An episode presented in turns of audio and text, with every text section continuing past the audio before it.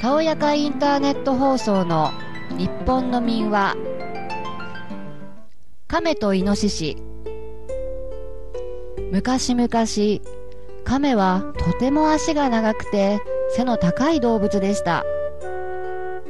ある日のこと獣たちが集まって力比べを始めました。その頃力が一番強かったのはイノシシです。だからイノシシはいつも大威張りで力比べの場所に来るとえへんえへん。と偉そうにしていました。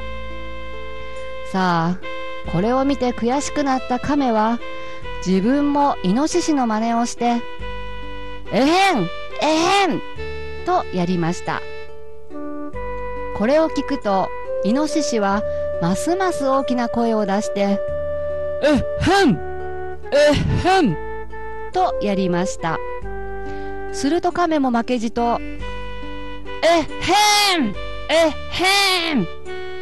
イノシシも負けじとえへん。えへん。二人は睨み合いましたが亀が言いました。イノシシくんちょっと尋ねるが。なんだい？イノシシが長い首を亀に向けました。その頃のイノシシは今と違ってとても首が長い動物だったのです。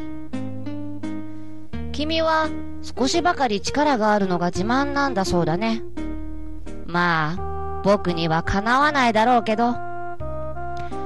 亀が言うと怒ったイノシシがなんだと？踏みつぶしてやる。と亀を甲羅の上から押さえつけました。押さえつけられた亀も足を踏ん張って頑張っていたのですがイノシシの力がよほど強かったのか亀の足がギュギュギュッとだんだん短くなっていったのです。おまけに硬い亀の甲羅もメシメシメシとひびだらけになってしまいました。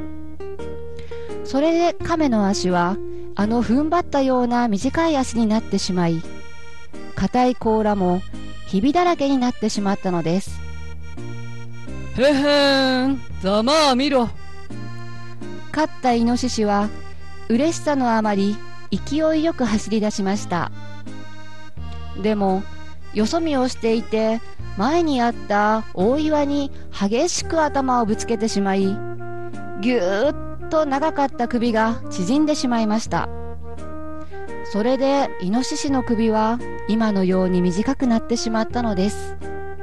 おしまい。